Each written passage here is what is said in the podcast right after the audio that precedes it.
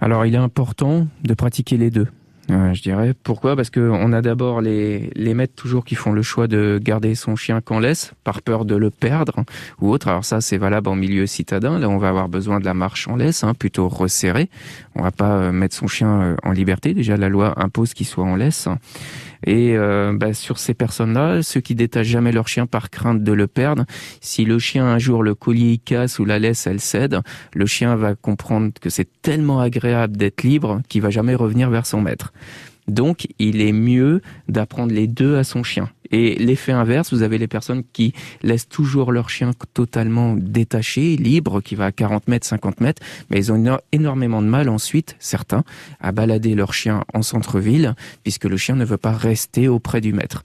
Donc pour moi, il est important euh, de faire les deux. Si on décompose une heure idéale, on doit essayer de balader son chien une heure minimum. La première demi-heure, par exemple, il peut être fait un exercice avec marche en laisse auprès de son maître et la deuxième demi-heure, ben on offre la liberté à son chien et durant cette demi-heure-là, eh bien on va en profiter pour travailler le rappel sur son chien. Il est important aussi de comprendre que de mettre le chien auprès de vous sur une marche en laisse un peu plus resserrée va permettre de créer cette fameuse connexion mentale.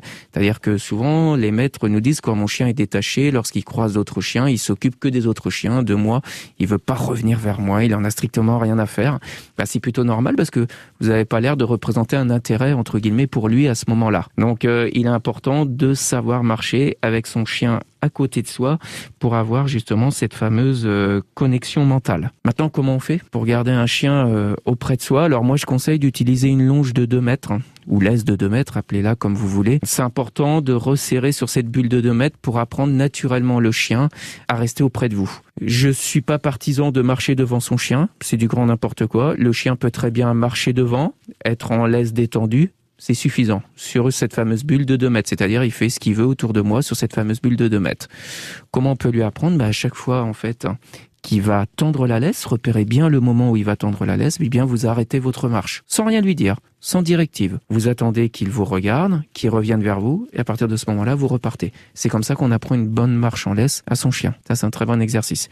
Et puis, euh, lorsque vous passez à la deuxième phase, deuxième demi-heure, vous détachez votre chien, eh bien là, en fait, vous allez vous amuser à faire du rappel. Alors, si votre chien, il revient plutôt pas mal, essayez de faire cinq rappels à chaque fois que vous le mettez libre comme ça, il va associer un plus grand nombre de fois où lorsqu'il revient vers vous, vous lui redonnez sa liberté juste derrière. Donc il va dire c'est hyper agréable, je reviens vers mon maître, j'ai des caresses et derrière il me redonne ma liberté. La pire chose à ne pas faire, c'est de rappeler son chien pour tout de suite attacher la laisse ou le mettre en voiture ou rentrer à la maison. Il va associer le retour à quelque chose de désagréable, à de la privation de liberté. Donc il aura moins tendance à revenir vers vous.